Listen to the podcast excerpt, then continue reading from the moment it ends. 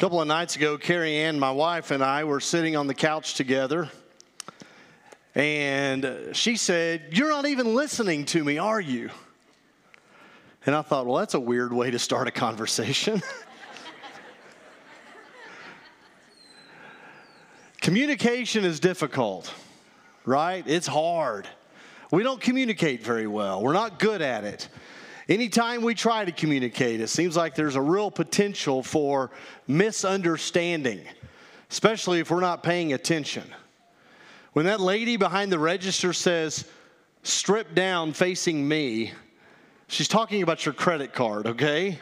Just want to be straight with that, all right? There's all kinds of potential for misunderstanding when we attempt to communicate. That's why when God Almighty wanted to reveal himself to you, when he wanted to show the world exactly who he is and what he's doing and why he's doing it and how he's doing it, he didn't want there to be any misunderstandings at all. He knows how we are. And so, when our God wanted to show us exactly who He is, He literally came here in our flesh and blood to show us. The creator of heaven and earth put on our flesh and blood. He took on our skin and bones and walked and ate and drank and cried and laughed and ministered and died right here on this earth so there wouldn't be any mistakes. So we could see God. Come and see Jesus. That's the invitation in the Gospels. Those are the very first words that Jesus says in the Gospel of John. He says, Come and see. Why? Because when you see Jesus, you see God. That's what Hebrews 1 is talking about. In the past, God spoke to our forefathers through the prophets at many times and in various ways. But in these last days, He has spoken to us by His Son, whom He appointed heir of all things and through whom He made the universe. The Son is the radiance of God's glory and the exact representation of His being. Remember the angels at the empty tomb. They tell the women, Come and see. That's what Philip tells Nathanael when he discovers the Messiah. Come and see. Why? Because again, when you see Jesus, you fully understand God.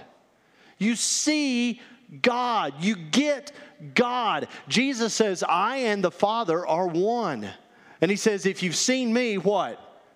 You've seen the Father. And so in John 12, the people say, We would like to see Jesus. And here at Golf Course Road, yeah, us too. We want to see Jesus. Why?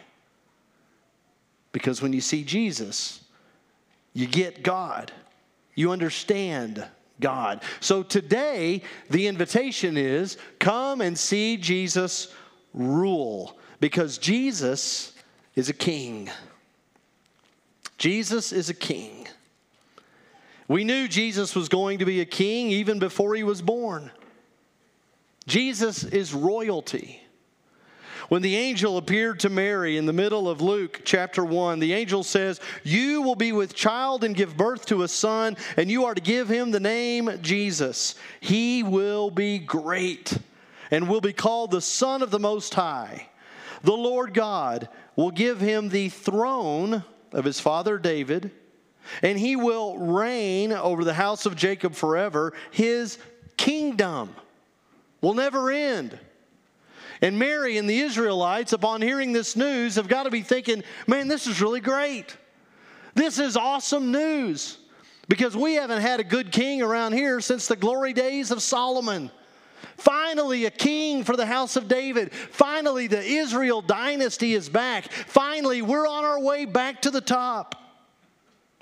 Except Jesus didn't go to Nazareth Prep School, he didn't go to the Jerusalem Military Institute.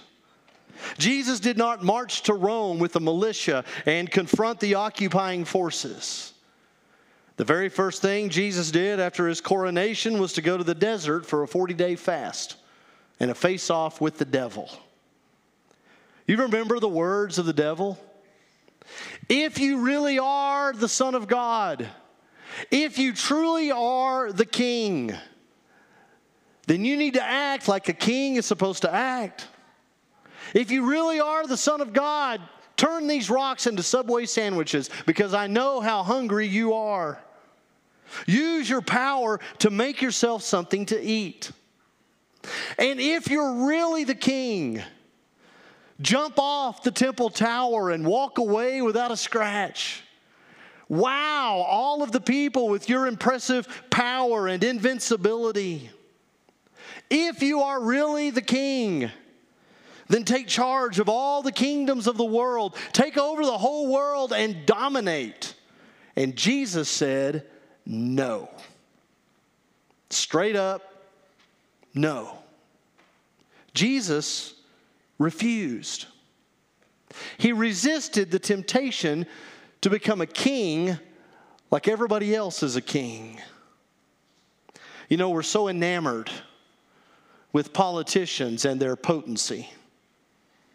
We're so eaten up with their platforms and their powers. We, we put their stickers on our cars and we stick their signs in our yards. And we cheer as they manipulate, and we identify as they insult, and we exalt in their personality and force. And Jesus says, No. So, one of the first things we understand about Jesus is not in what he affirms, but in the very things he rejects. And so we know right from the start, Jesus is not going to be a king the way we understand kings.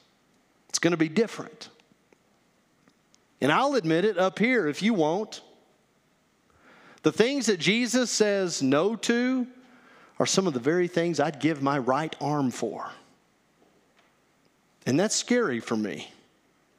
Because when I get impatient with the growth of the kingdom of God, when I get aggravated by what I perceive as a lack of kingdom of God results, when God is slow to deliver me from whatever it is I think I've got to be rescued from, at that very moment, I find myself using the words of the adversary. If you truly are the king, then you've got to give me what I want.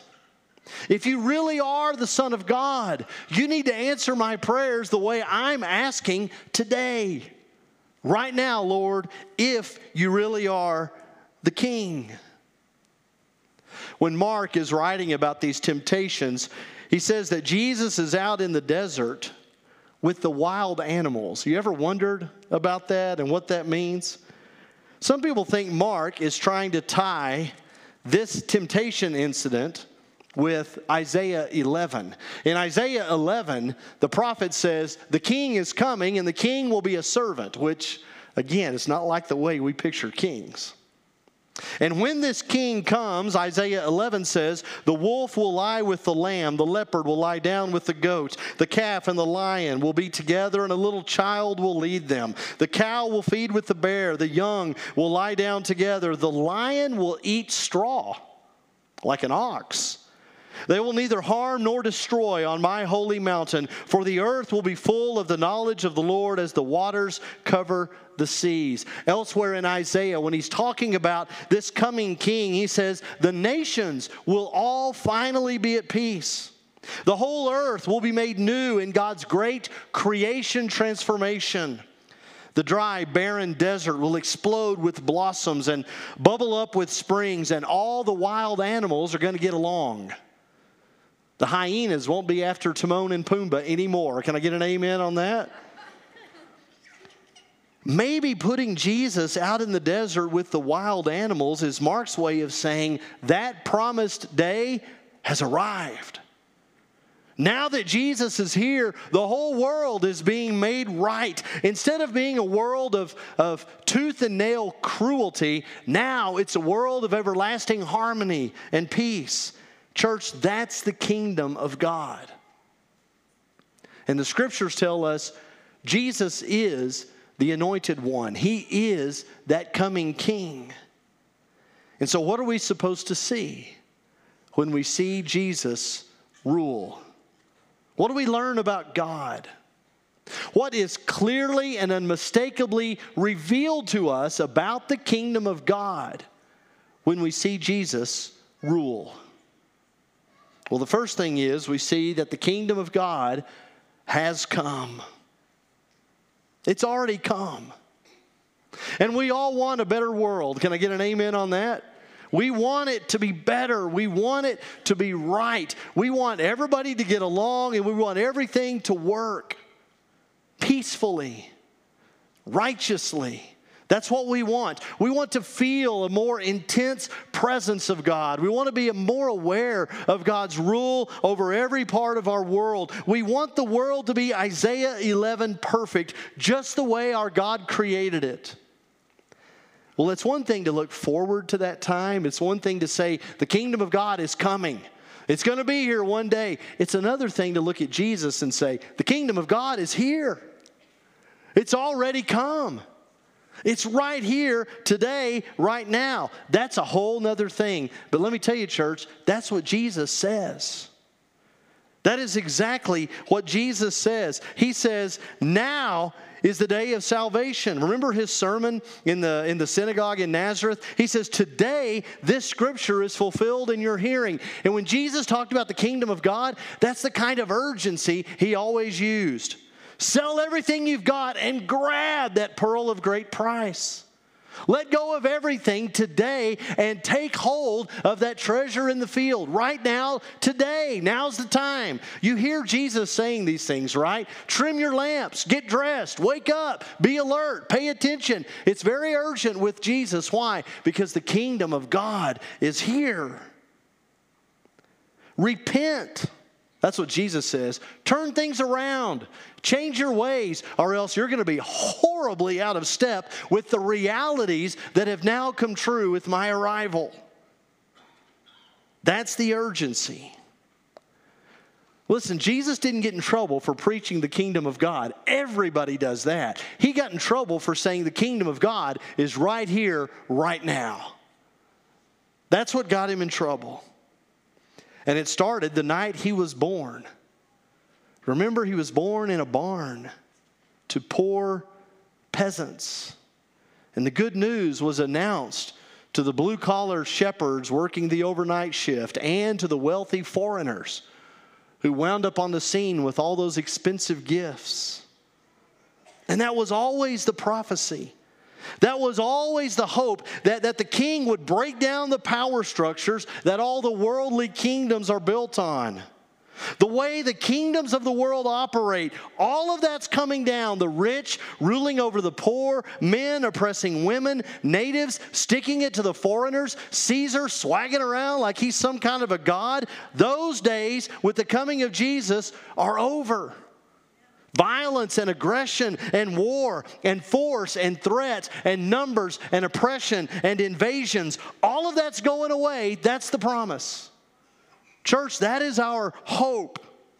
And Jesus says, now that I'm here, that's the reality. That's what we're supposed to see.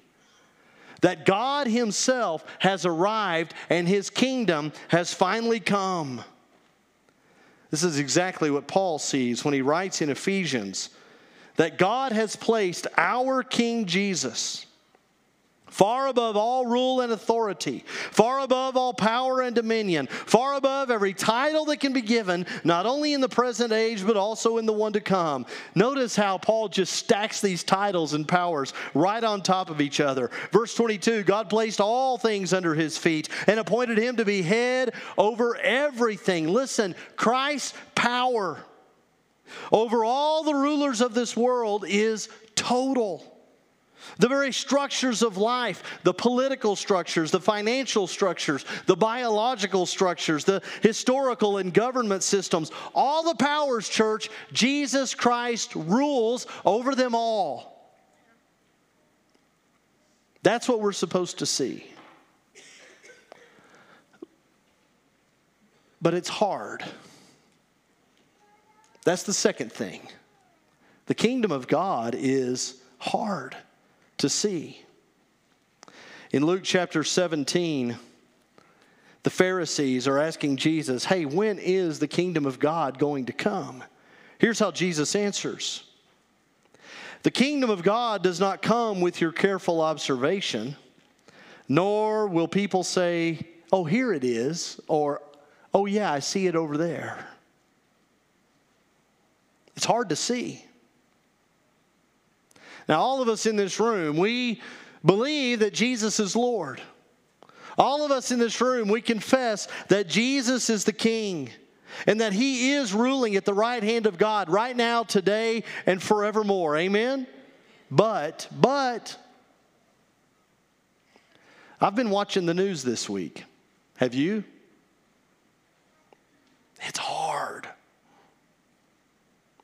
With all the evil and suffering in this world, with all the injustice and disappointment and violence, with all the pain in our own city, with all the pain and disappointment maybe in your own life, how can we really say that Jesus is ruling?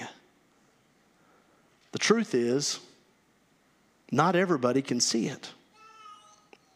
The incompletion of the kingdom, or, or maybe its seemingly very slow advance, is a barrier to faith in Jesus as our ruler.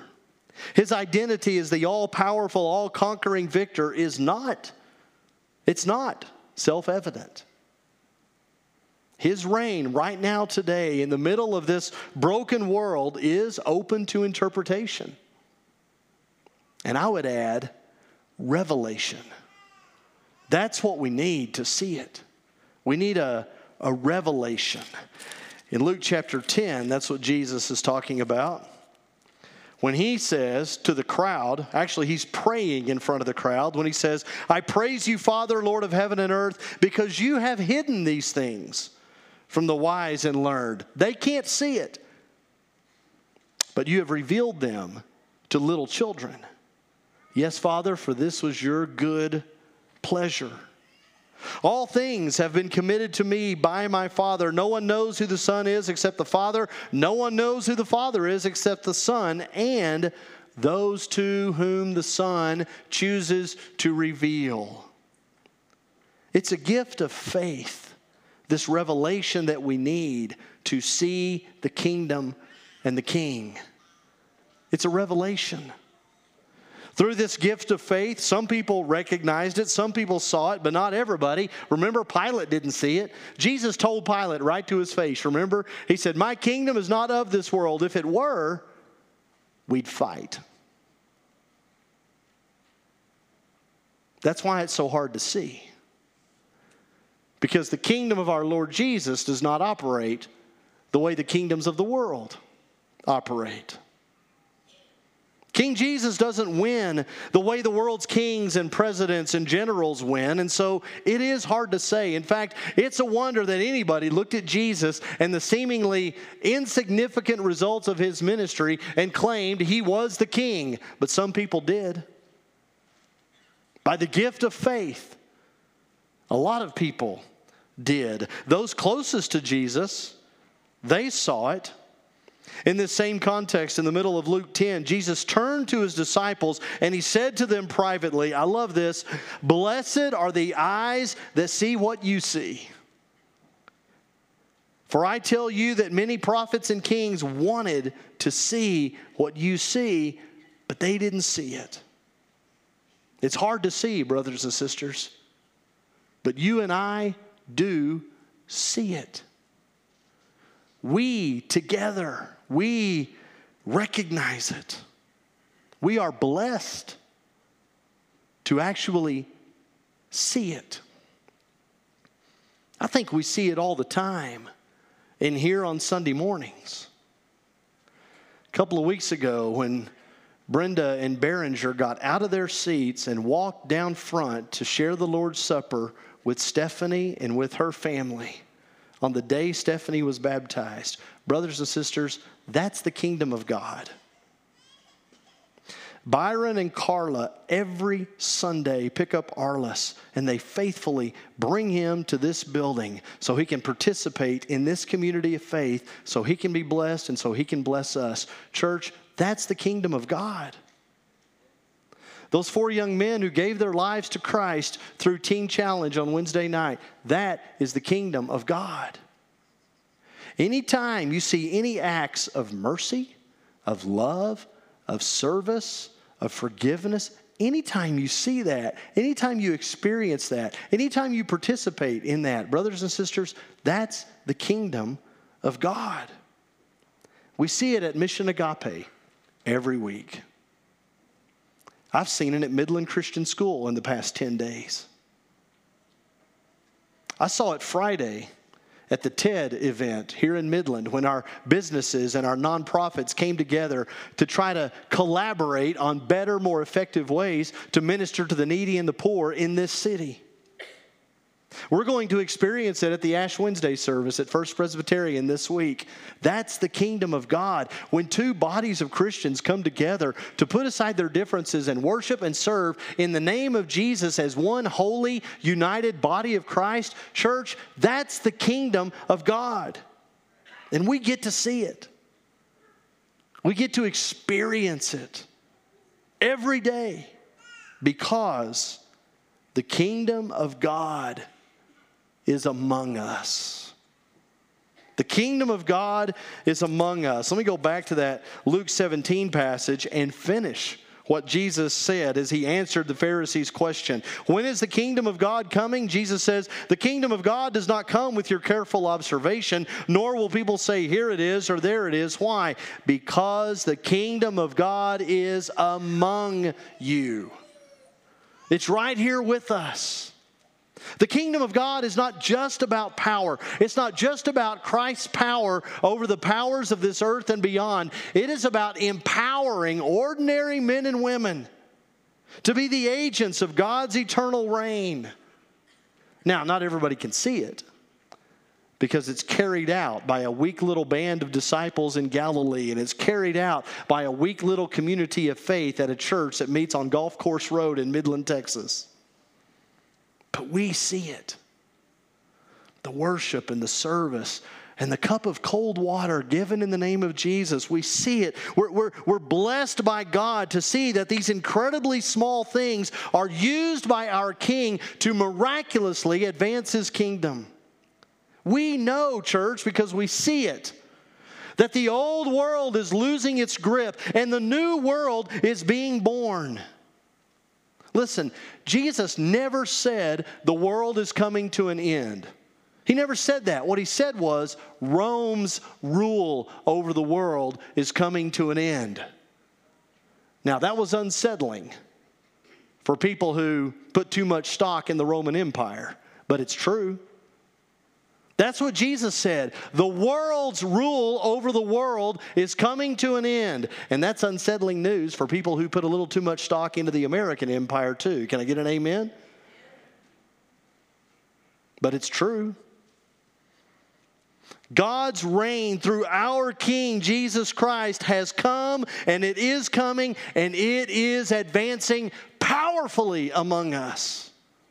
And so King Jesus says, Give up your agenda and take up mine.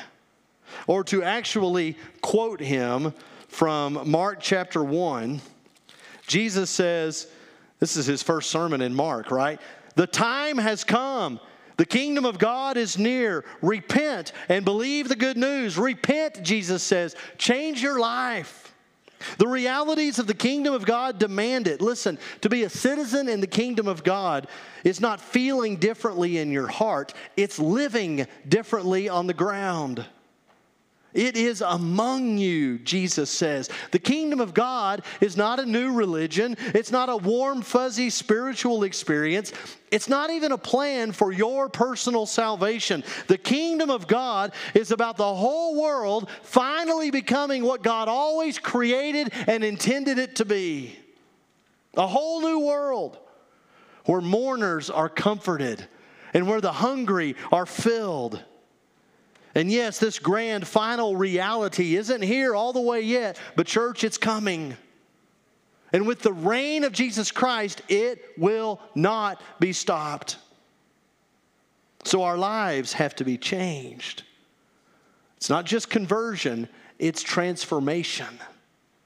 It's not just the forgiveness of your sins, it's discipleship, it's a brand new creation.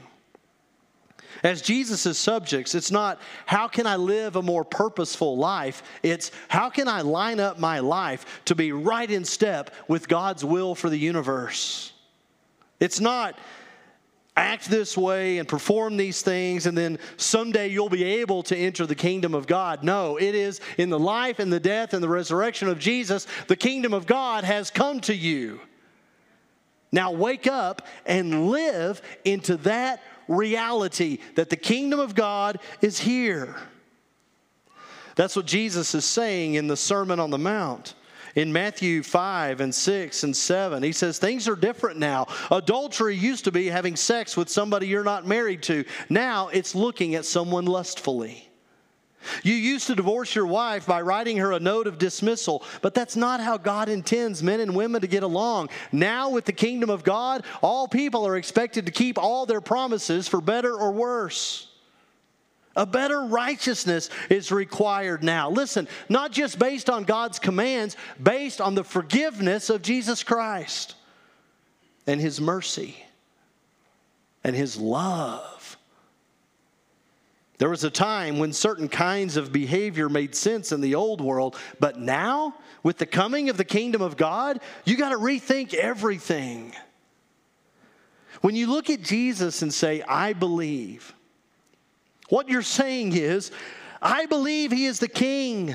I believe his victory is true and his reign is right. And I'm getting a new passport with a new citizenship and a new set of allegiances because I am now, today, living in a different kingdom, the kingdom of God. Amen. When you say Jesus is Lord, you're saying Caesar is not. And that's radical. That's revolutionary. That's wild. And that'll get you arrested. Jesus is Lord? no, he's not. That's what the world says. You say Jesus is Lord, you're going to get in trouble. Acts chapter 17, that's what happened in Thessalonica. Jason and all the Christians meeting in his small group, they're rounded up on a Sunday night. And here's the charge they are all defying Caesar's decrees, saying there's another king, one called Jesus. Wait, there's another king? The world says, I had no idea, but we know it. We know there's another king. And Jesus says, you can't serve two masters. You're either going to be devoted to one and despise the other, you're going to love the one or hate the other. You can't serve both. And so we've got to live fully into the kingdom of God among us, and we've got to live it right now, today, church, not like the world lives, the exact opposite of the way the world lives.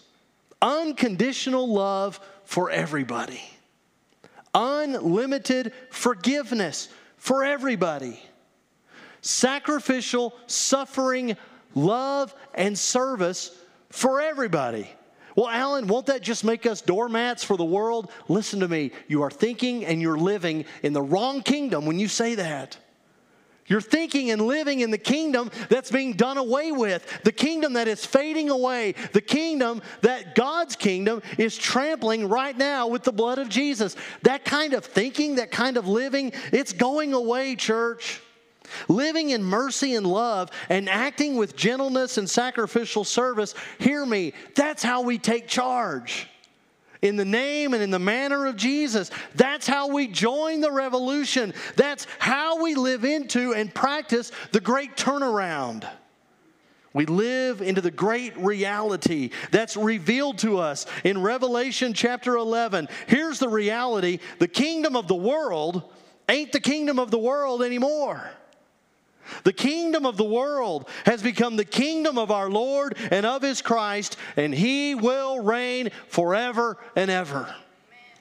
Amen. Amen. Come and see Jesus rule. We see it. And when we see it, I mean, really, really see it, we will boldly assert that God, not nations, rules the world. That the boundaries of the kingdom of God transcend those of Caesar or Vladimir Putin or the Mexican American War. And we are the people who see the eternal, universal rule of Christ, and we are the people who are willing to pay the price to live it. That's the reality, church.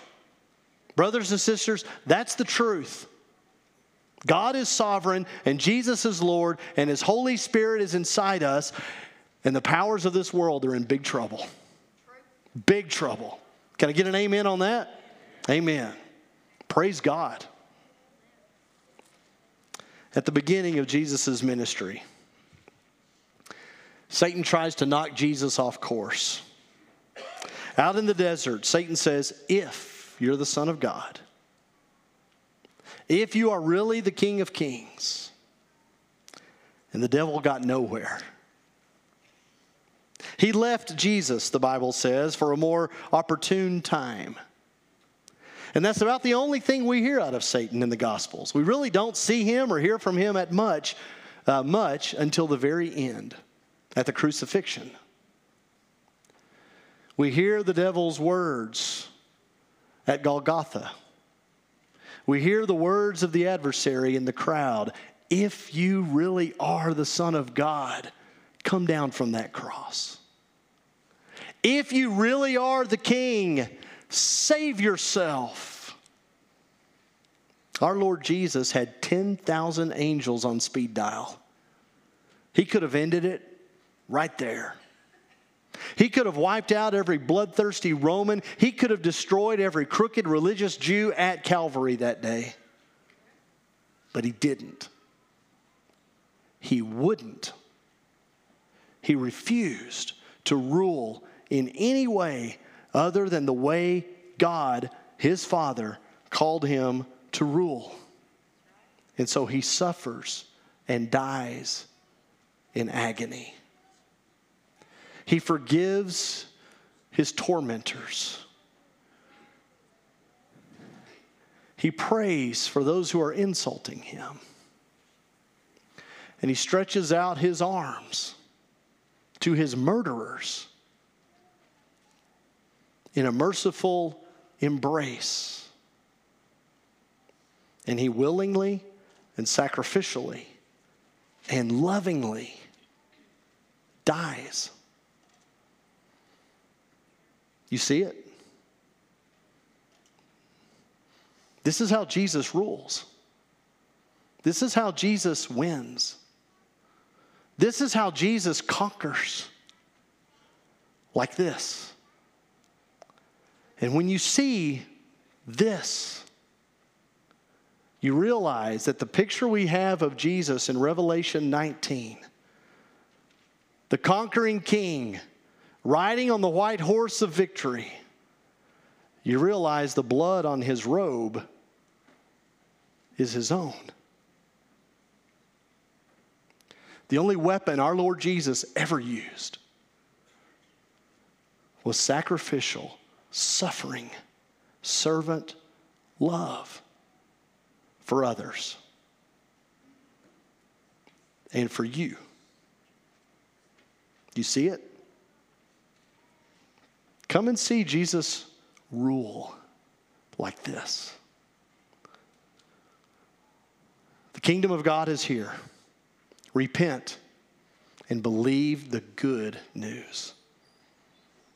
Stand with me, church. Let's pray together as a community of faith.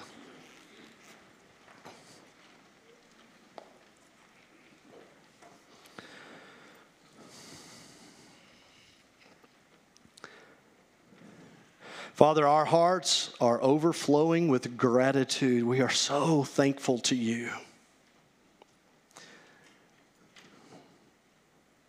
Thank you for your mercy. Thank you for your love. Thank you for your grace. Thank you for your forgiveness. Thank you for suffering and sacrificing and serving us. Father, we're all thankful, everybody in this room. And in Jesus' name, the name of our King, would you please hear us as we silently lift up to you our thanksgiving, God? Hear us say thank you to you right now.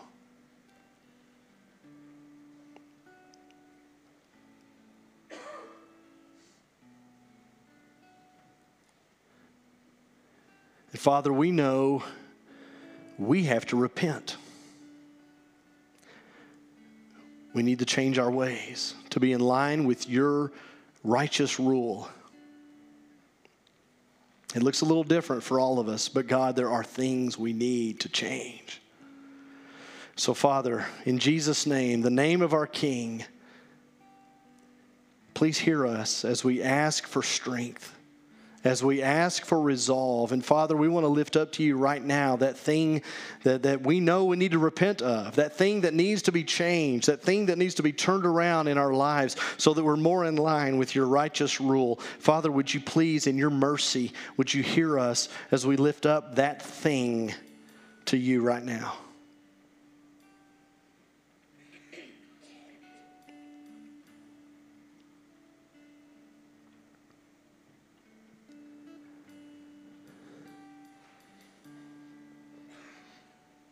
You are our King, Father. We have no other. And we know that someday every knee will bow and every tongue will confess that Jesus Christ is the King and the ruler right now, today, and forever. But Father, we want to bow and we want to confess right now. We want to get ahead of the crowd. We want to beat the rush. Father, be at work in our lives today and this week so that we bow our knees, so that we confess your kingship over our lives and over the entire universe. We ask all these things and we give you praise, Father, in the name of Jesus Christ. And all of God's people say together, Amen.